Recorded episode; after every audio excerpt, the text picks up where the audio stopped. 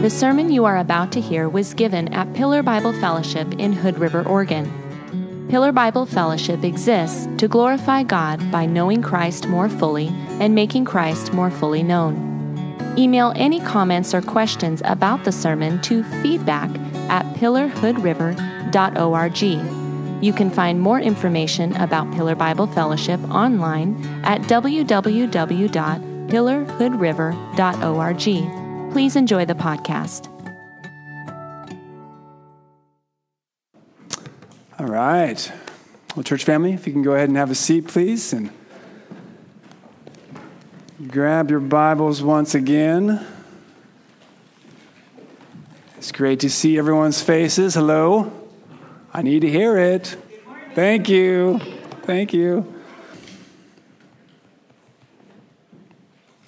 Would you join me one more time in prayer before we get into the preaching of God's Word?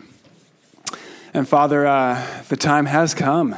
Bibles are open once again, and, and now we're settled in. Um, we're settled in to seek your face. And certainly, you have made yourself known to us in your word. You are revealed in your scripture chiefly. And so I pray, as you've granted this, this moment now, a great privilege to to preach your word.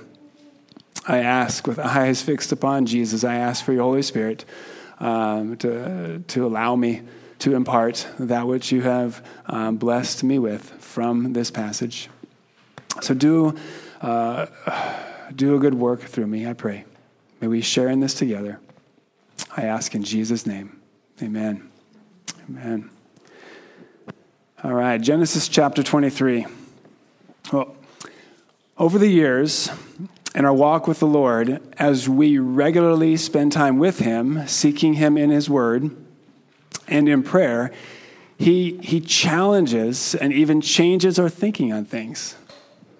Thoughts and positions we once held may, not all of them, but, but many may alter or even change dramatically from what they once were. And and this is to be expected in his sanctifying work in our lives, to at least some degree, right? Isn't this what Romans 12, 2 is speaking of, or speaking to in large part? Do not be conformed to, to this world, but be transformed by the renewal of your mind, that by testing you may discern what is the will of God, what is good and acceptable and perfect. And this chiefly comes through his word and through prayer as, as you wrestle with it, right? Wrestle with his word in prayer. Well, upon reading this passage, Genesis chapter 23, the recalling of a thinking of mine that has been put into question by God's word came to mind afresh on a particular subject matter. Now, allow me to clarify something before I proceed. Don't hear me share this as if attempting to, to sway you one way or the other. That is not my intent at all. In fact, the verdict is not yet in, even in my own mind, on the topic. Okay? And, and it may provoke some contemplation in your mind along with me, which is, which is fine and well. But I only share it as a place where the Lord has worked through His Word over time to challenge my thinking to have me reconsider my thinking on a subject matter and now how I see it come through in the text before us. So, some years ago, if ever in, in conversation about my death with someone, I was adamant that I wanted to be cremated with only one, or with only the question of where. Where are my ashes to be dispersed on the earth? It had to be some amazing place I loved, right? That's just naturally going to be given. My reasoning was, is twofold. Number one, it's the most affordable. It's the most affordable. I didn't want the burden of the expense of a full burial to be left to my family. Just, just incinerate me and pour out my ashes over, over a mountain place or, or maybe even the ocean or just you know, a place yet to be determined. Pour my ashes out over there and just be done with it and then go have a festive time in my name. That was number one. That was number one reason. Number two, when Jesus returns, those ashes, They will come up from wherever they are, from wherever they are, and, and meet me, my, my soul, in the sky where glorification of my whole body will be completed, right? We're waiting for that. And God is fully able to do so. I mean, many, many men and women have passed in such a way where their remains are at the, the bottom of the ocean. I mean, just miles deep. Or they have been burned in a fire or scattered everywhere in, in an explosion. Forgive that. or even buried in a permanent uh, snow tomb, right? fall in a crevice. They're there, there. Or heck, even turned into dung from animals who've ate their corpses. We know that has taken place. Scripture even tells us that. God is able, whether so whether those or any other imaginative thinking of your body to that returns to the earth when deceased, it doesn't matter. Nothing poses a difficulty for God in bringing every man, every man and woman who ever lived before his throne at the end of all time on that day, Judgment Day, everyone from Adam to the last of us will stand before our Maker and give an account. 2 Corinthians 5:10 For we must all appear before the judgment seat of Christ. Here? Before the judgment seat of Christ so that each one may receive what is due for what he has done in the body, whether good or evil. So, if I have a saying in how this is to go about, you know, where my remains are going to be when I die, that was how I would like it to be. Just, just cremate me, make it easy, which is all fine and good. But and here it is. But I began to become challenged on this thought as I started noticing in Scripture that everyone in the Bible was, was buried. Buried, laid in a tomb, as if sleeping peacefully, both in the Old and the New Testament. We'll see this take place with Sarah in today's passage. And it's clear that saints in the New Testament were also buried. After John the Baptist was beheaded, Matthew 14 12, his disciples came and took the body and buried it. And they went and told Jesus. Following the stoning of Stephen, the first martyr, Acts 8 2, devout men buried Stephen and made great lamentation over him. Our Lord Jesus himself was laid in a tomb. Luke 23 53. Then he, Joseph of Arimathea, he, he took it, the body of Jesus, took it from or down from the cross and wrapped it in a linen shroud and laid him, the body of Jesus, in a tomb cut in stone where no one had ever yet been laid. So, just like that example of our Lord Jesus, consistently we see in Scripture great care done in the process of burying the deceased. So, how does this tie into Genesis chapter 23? Other than Abraham purchasing a piece of land to bury his wife Sarah in, which acquiring the property, you know, becoming a possessor of land in the land of Canaan, the very land sworn by God that he would sworn that God swore that he would give to him. Very noteworthy and mark that. We'll spend more time there later. Other than that, how does this, this challenge in my thinking, cremation versus burial, no verdict yet, but how does it tie into the passage before us, you ask? For me, for me, it had to do with one's legacy. With one's legacy. More than the burial alone, there is much involved in Abraham and what is taking place in the death of his wife, Sarah, that provides an example to us of leaving a God honoring legacy. Which is, which is the crowning truth I want to place on our heads today from Genesis 23. Leaving a God honoring legacy. So, whether it be looking over a tombstone of a deceased loved one, or fly fishing in a favorite spot of theirs where their ashes were, were put in, in the stream to flow away,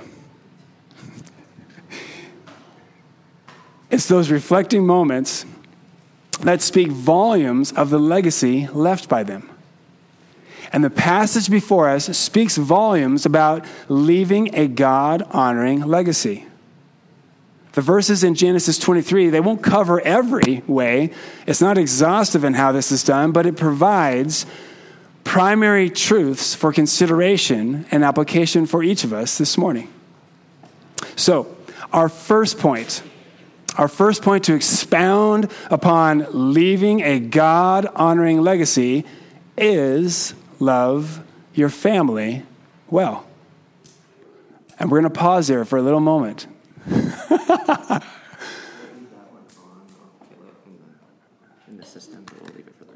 okay. Oh, leave them. Like the whole thing, just leave it on me. Okay.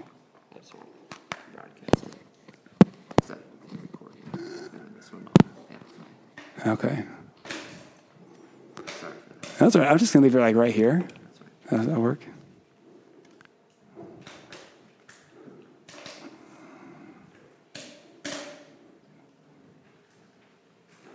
What's the first point?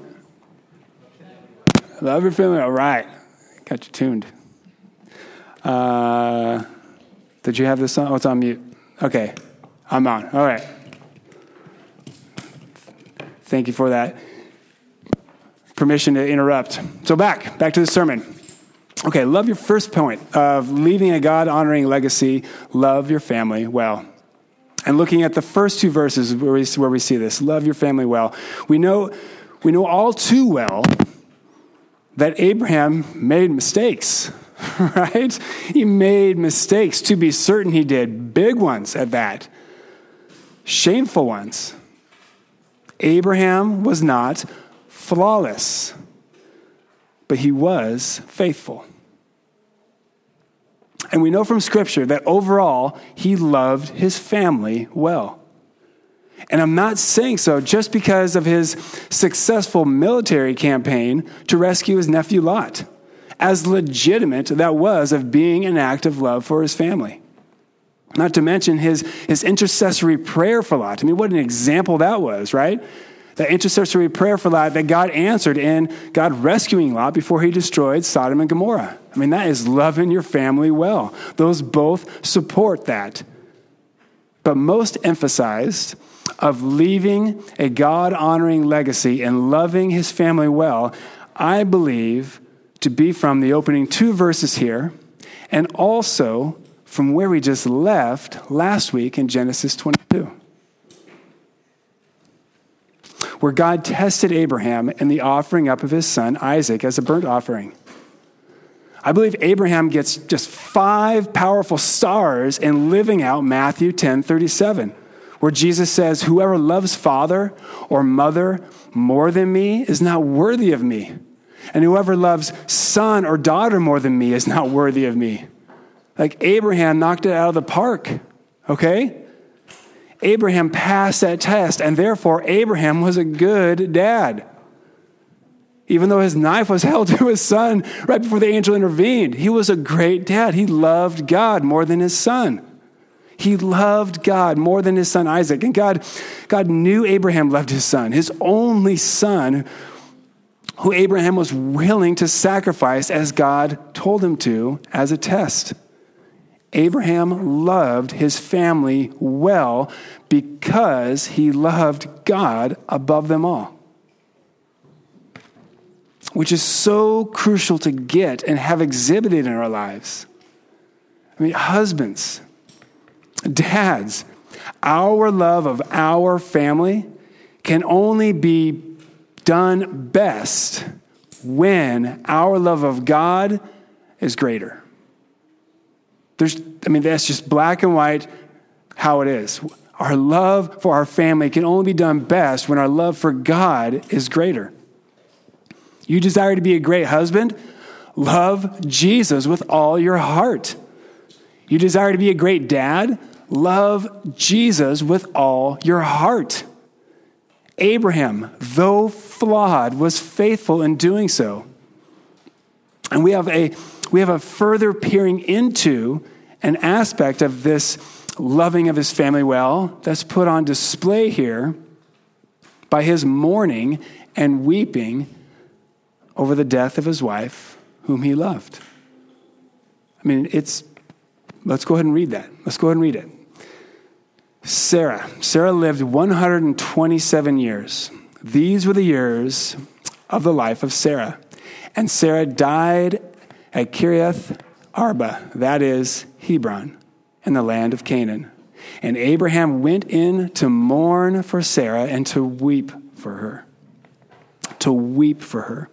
Abraham loved his wife. They grew very old together. Looking upon this, I was thinking of a prayer Eric offered up at Friday night, just growing old together. They grew old, 127 years. They grew old together and remained together through all the ugliness in their lives, which we've been learning about these past several months, right? They remained together. We've learned a lot about that by what is retained from, our script, from the scriptures. They had their trials, their difficulties, and they remained together. They were faithful, flawed, but faithful, broken, but for better or for worse. They remain together, and God, in spite of it all, spite of all the brokenness and all the flaws, God worked through them as a part of his redemptive story. Husbands, wives in the congregation who are also a part of God's redemptive story, right? We're still in the process of leading up to the consummation. Like we still are waiting for that day. We're part of it. We have a song of redemption. When God has saved us and transforming us by His Word and by the power of the Holy Spirit, we are brought into that redemptive story. We are being made new. And our marriage is a part of that. And we're no different. In spite of the flaws, in spite of brokenness, God is faithful to continue his work. And this, this has all sorts of displays, right? All sorts of displays depending on your life situation. We all don't share the Charles and Caroline Ingalls storyline. We just don't. As wonderful as that show is, right? And I realize that. All our situations are different and complex and messy. I, don't, I won't pretend that that is not the case. But in every situation, there is, I believe, according to God's word, there is a steadfast love and faithful path to take steps in that exhibit the love we are to show by virtue of being recipients of that same love. God's love we love because he first loved us. 1 John 4:19. And yes, love God first and foremost, which we are able to do because he first loved us, which is what that passage is speaking to mainly. But what does Jesus tell us in John's gospel? John 13, 34. A new commandment I give to you, that you love one another. Just as I have loved you, you also are to love one another. And this the Apostle John emphasizes over and over again in his first epistle, telling us believers, 1 John 4 7, as an example among many in that very same epistle. He says, Beloved, beloved, let us love one another. For love is from God, and whatever love and whoever loves has been born of God and knows God. So, on the authority of God's word in every situation, there is always, by the guidance of God's word and his Holy Spirit in you, there is always a path of love. And steadfast love sometimes means you're facing fears head on. It can be terrifying, it can be painful comes with great risk. Yet, be the path the Lord would have you choose to take. You may know clear as a bell what love looks like in a given situation, but flat out do not want to take it. Do not want to. You know, acting in faith to take the step along the path of steadfast love is just, is just fought against by seemingly every part of your being. Like you're just like, no, but you know it's the path. While in faith, you know it to be right, the path to take, and that is difficult, if not impossible for us. But then it wouldn't be steadfast love, wouldn't? Wouldn't it? Steadfast love is thinking and feeling, I can't possibly go forward. I just, I can't. And then doing just that. Steadfast, by essence of the very word, implies it is not easy. Majority of the time, it will go against your instinctual bent. But one of my favorite verses, Psalm 25:10, all the paths of the Lord are steadfast love and faithfulness. What guidance is that truth? What guidance? And these opening two verses provide two key qualifiers of his love for Sarah. Abraham went in to mourn for Sarah and weep for her mourn and weep. Just that time given, right? It is right and good to grieve over the loss of a loved one, to, to be sad, to, to mourn, to weep, to express, express deep sorrow.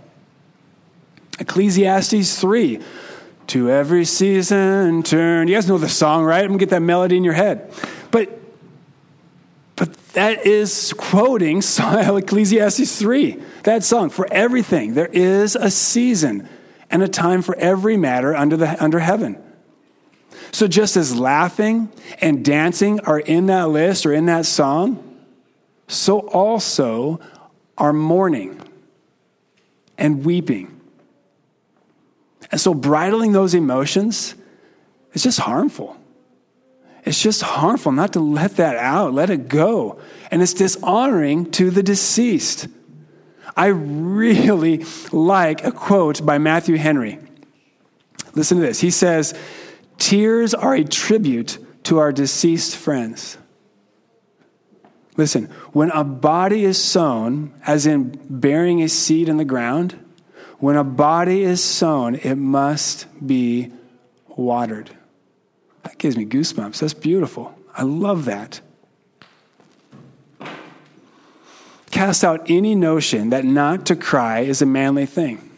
That not to cry shows you are, you are tough. On the contrary, it, it, on the contrary, it shows you to be a just a prideful idiot. To like to think, mm, no. I mean, it's strength to be hurting, to be grieving, to be weeping when it's appropriate to weep.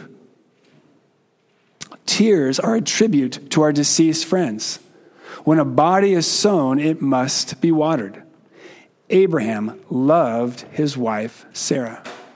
He loved his family well, and therefore lived a life that would leave a God honoring legacy. Another, another healthy part of grieving over the loss of a loved one is not perpetually staying in that state, not perpetually staying there. What does Abraham do in verse 3? And Abraham rose up from before his dead. Know, he, he rose up. He didn't remain in, a, in an immobile, despondent state, but gathered himself to take the next step in life. And that step being another aspect of Abraham's love for his wife Sarah in his pursuit for a proper burial place for her.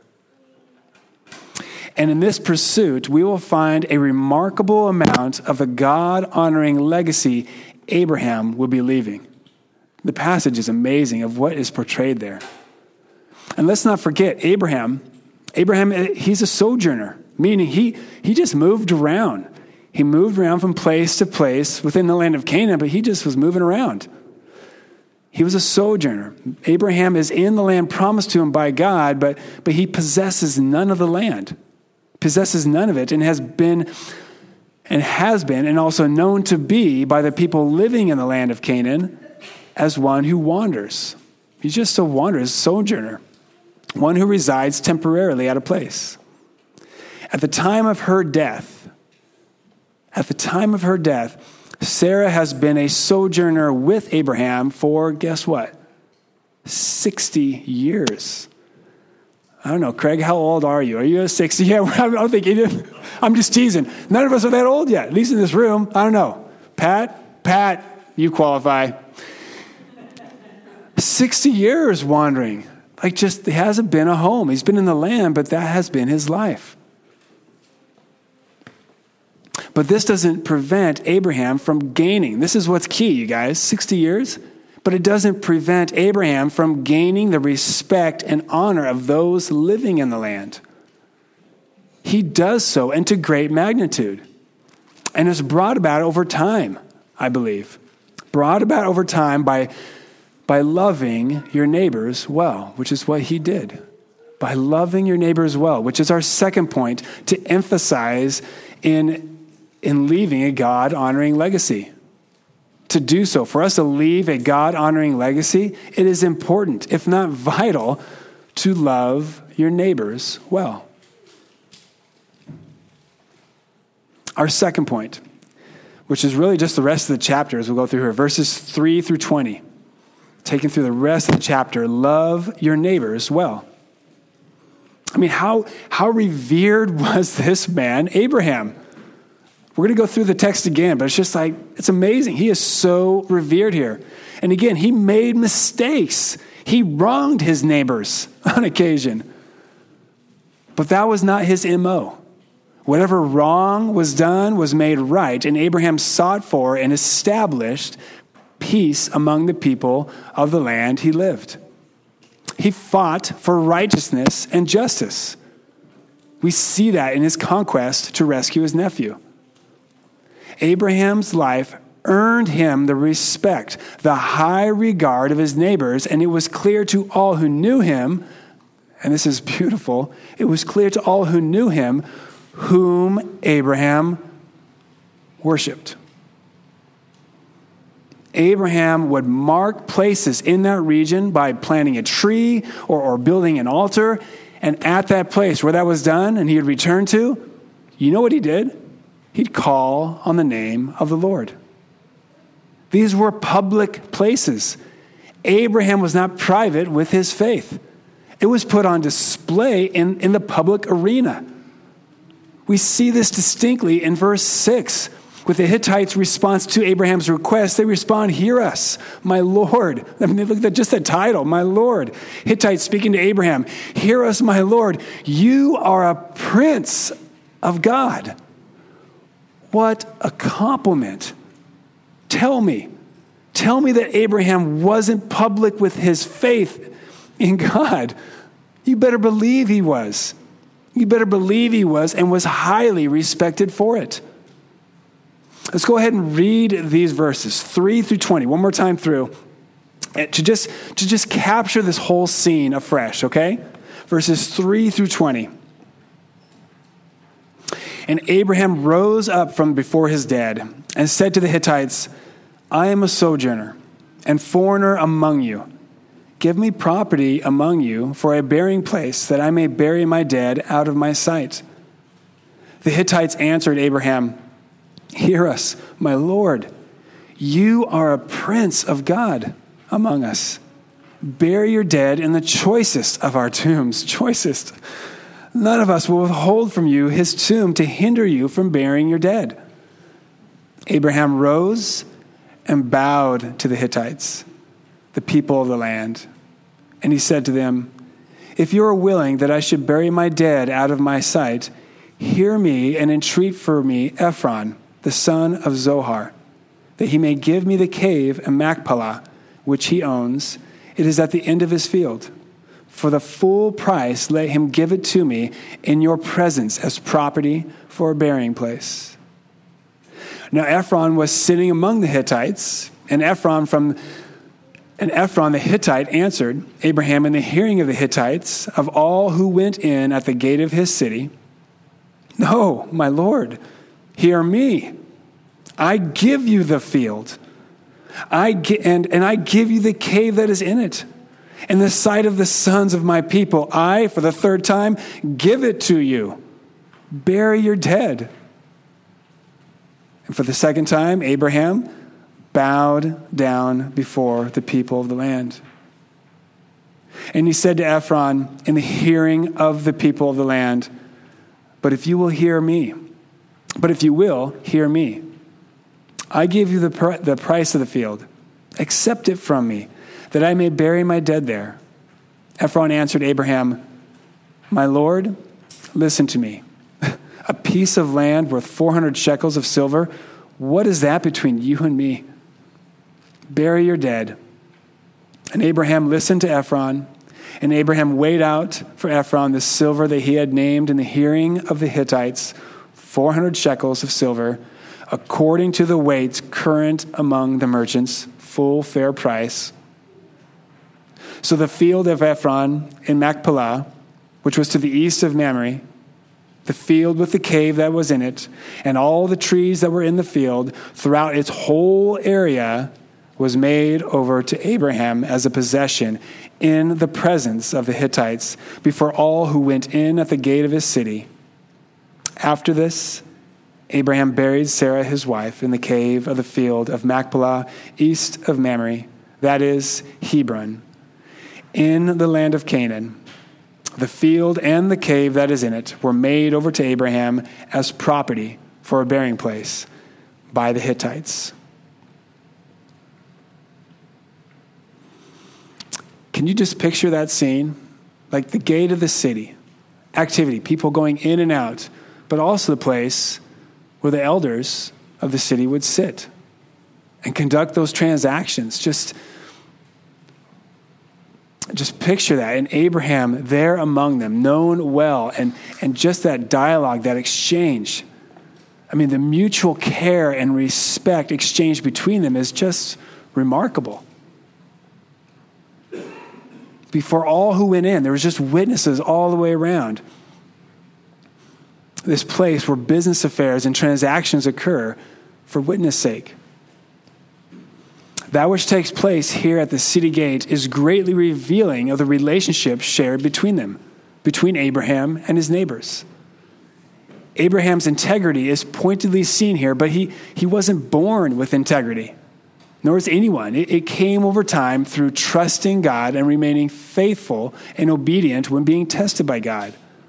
Psalm 37 3 Trust in the Lord and do good, dwell in the land and befriend faithfulness. And as a sojourner, I believe Abraham is a testimony to this in loving his neighbors well.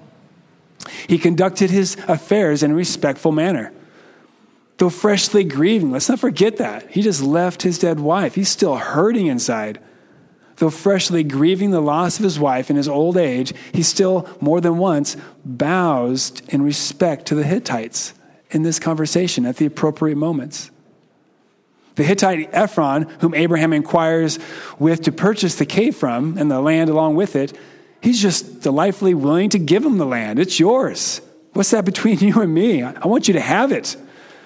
I mean, are you kidding me? That's not, that's not commonplace. Not now, not then. But it is an expression of the high regard and honor that Abraham held in the eyes of the natives to Canaan. And that's just, I love how Abraham responds. Like, he doesn't diss or down Ephron, he retains the honor that Ephron shows and the generosity offered in the presence of all the other elders, these peers. He retains that and he respectfully motions to pay full fair price. No, full fair price, which is so very wise. For in the witness of so many, in the witness of so many, never would this transaction be called into question, would it? Never would it be called into question whether in Abraham's remaining days or in any of the generations to follow. I mean, there was witnesses. Everyone was seeing it. We saw that over and over. He secured a burial place for his wife that he himself will be buried at with Sarah. And just a couple chapters ahead, we're going to be there, chapter 25, in a few weeks. Abraham, known as a sojourner, secured this place as a possession, just as God promised Abraham would. It wasn't the whole land God promised, right? Not, not yet but it was a part of it. And so, yet, we continue to see the unfolding of God's redemptive story. God is, is moving his redemptive story along. And here we have another significant piece of it. Abraham is now to be a landowner in the promised land of Canaan. Maybe even putting aside his reputation as being a sojourner now. Yet, I don't think that's the case. Because coincidentally, the very purpose of the land purchase is right in stride with Abraham, even as a landowner now, still being a sojourner at heart.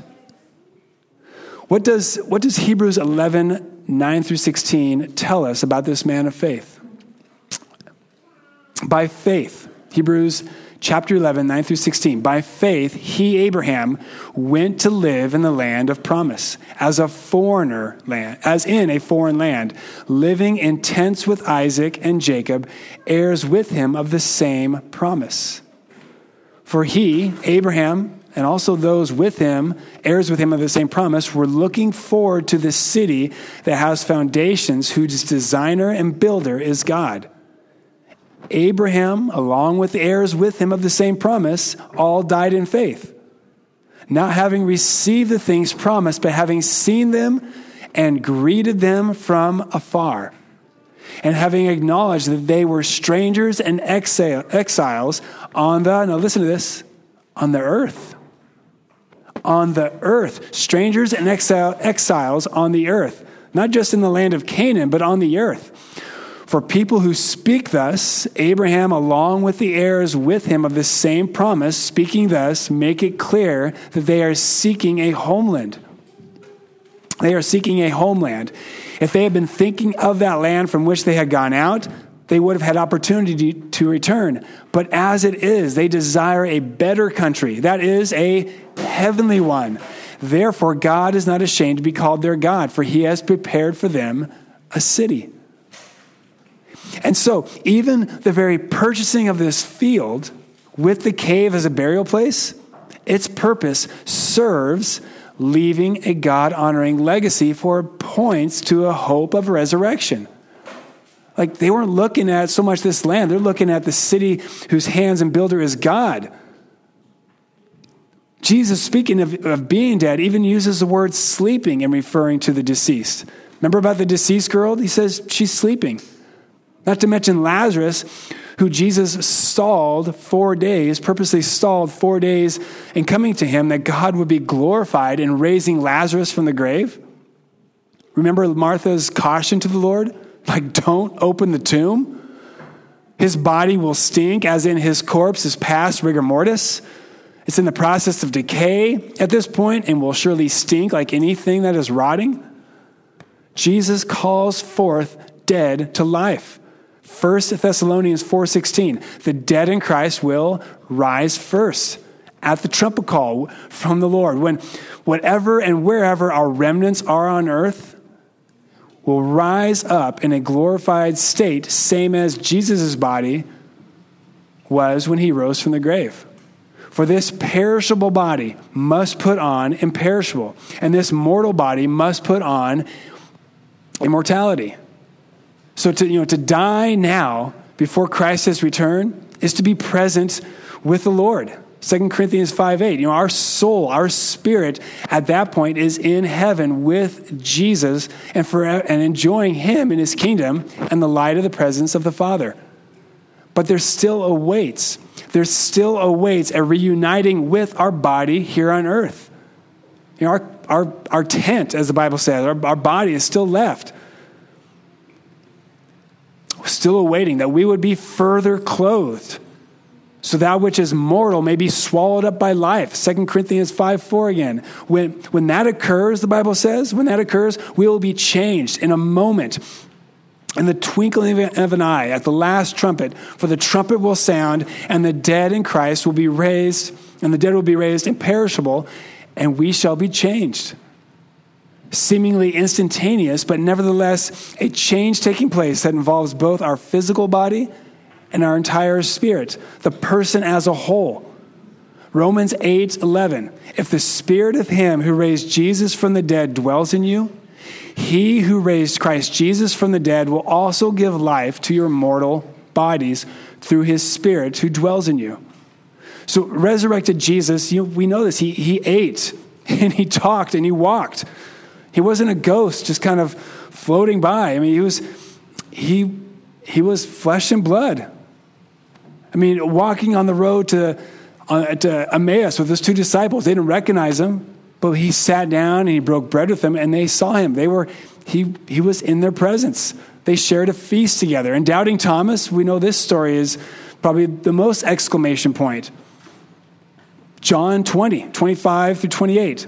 Thomas says this Unless I see in his hands the mark of the nails and place my finger in the mark, I don't want to just see it, I want to put my finger through it and place my hand into his side where the spear went, I will never believe. Never. Like that is emphatic. Never. Eight days later, his disciples were inside again, and Thomas, who said those very words, was with them. Although the, although the doors were locked, Jesus came and stood among them and said, Peace be with you. And I wonder what his look on his eyes were towards Thomas in this moment. Because then he says to Thomas, Put your finger here. Go ahead. Put your finger here and see my hands, and, and put out your hand and place it in my side. Wow. Do not disbelieve, but believe. And Thomas answered, What did he say? My Lord and my God. So that is the resurrected Jesus body, right? That's the glorified body. And we ourselves, who have the first fruits of the Spirit, meaning if you love Jesus and delight in his word, you have the first fruits of the Spirit, and therefore are sealed with the promised Holy Spirit, who is the guarantee of our inheritance until we acquire possession of it. That is the redemption of our bodies. For he who has prepared us for this very thing is God, who has given us the Spirit as a guarantee. So as Peter describes to the church in 1 Peter chapter 2 verse 11, which is you and I, the church, those who love Jesus and delight in his word, Peter says this. He says, "Beloved, I urge you, I urge you as guess what? Sojourners and exiles. Sojourners and exiles, just like Abraham, heirs of the same promise. I urge you to abstain from the passion, passions of the flesh, which, which wage war against your soul. So we, like Abraham, see and greet God's promises from afar and acknowledge that we are strangers and exiles here on earth. Like Abraham, trusting God who made the world and everything in it and has for everyone of mankind since the beginning determined allotted periods and the boundaries of their dwelling place. Like Seth Schreiber, born 1976, currently living in Parkdale, Oregon, for example. That is determined allotted period of my existence and the boundaries of my dwelling place, my current address, as determined by God. And the same for you, Christian. And so, as, as sojourners ourselves, establish deep root in the boundaries God has placed you in, where He's placed you to live. Love your family well to the end, as we see here with Abraham. To the end, trust in the Lord and do good, dwell in the land and befriend faithfulness. You know, love your neighbors well. Love your neighbors well. Be faithful and steadfast there while exhibiting the reality of being a sojourner. Meaning, meaning not living as if as if this is your home but rather knowing with full assurance and living circumspectly of your home being where your heart is and that being heaven this doesn't mean you don't blossom where you're planted by all means you know blossom uh, plant vineyards, gardens, improve your dwelling place as you're able. Have children, have your sons marry wives, and and, and seek the welfare of the city. Jeremiah 29 7 is such a good layout of sojourners in exile waiting for our home. Like, that's how we're to exist. Do all this. Just don't permit your heart to be wrapped up in it where it becomes your treasure, where it, it, where it becomes the kingdom you are living for. We need to be watchful of this, saints, because you know, this is a broken world. This is not our home. As, as beautiful and enjoyable life can be at times, just had a glorious bike ride yesterday, and that was a fantastic day. It's not our home. I don't want my affections wrapped up in that. We have a heavenly inheritance. We are pilgrims on our march of faith, coursed by our Heavenly Father to our heavenly abode, to Mount Zion and to the city of the living God, the heavenly Jerusalem, to an innumerable angels in festal gathering, the kingdom of our Lord and Savior Jesus Christ. That cannot, I love that, that cannot be shaken.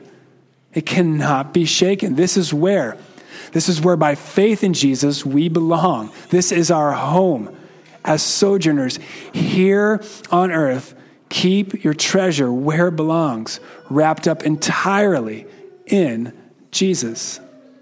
For where your treasure is, there will your heart be also.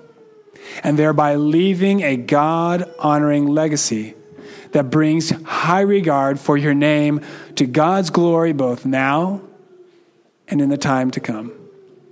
Let's pray.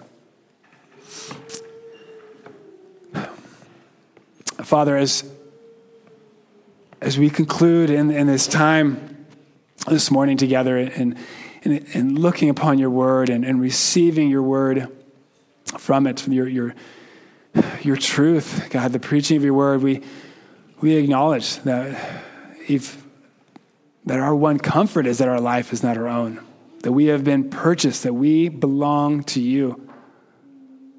And we so desire, both now and, and, and if you should tarry, Lord, in the future when we have long passed, whenever our name comes into a conversation, that, that the remembrance of it, the reflecting of it, glorifies you. That the remember, the the memories that are retained are, are that that person, that family loved Jesus. They served Jesus. They, they were really Christ like Christians. Loved his family well. They loved neighbors. They were generous. They were respectful. They, they stood up for righteousness, but did so with respect and gentleness, even though holding a, a firm resolve, God, they, that that mark would be left and so I pray that you would help us as a church, individually and, and just collectively together, um, do so. Do so. We, we desire, God, to your name, to, to be living in such a way where that is the legacy we leave from generation to generation, that it just continues.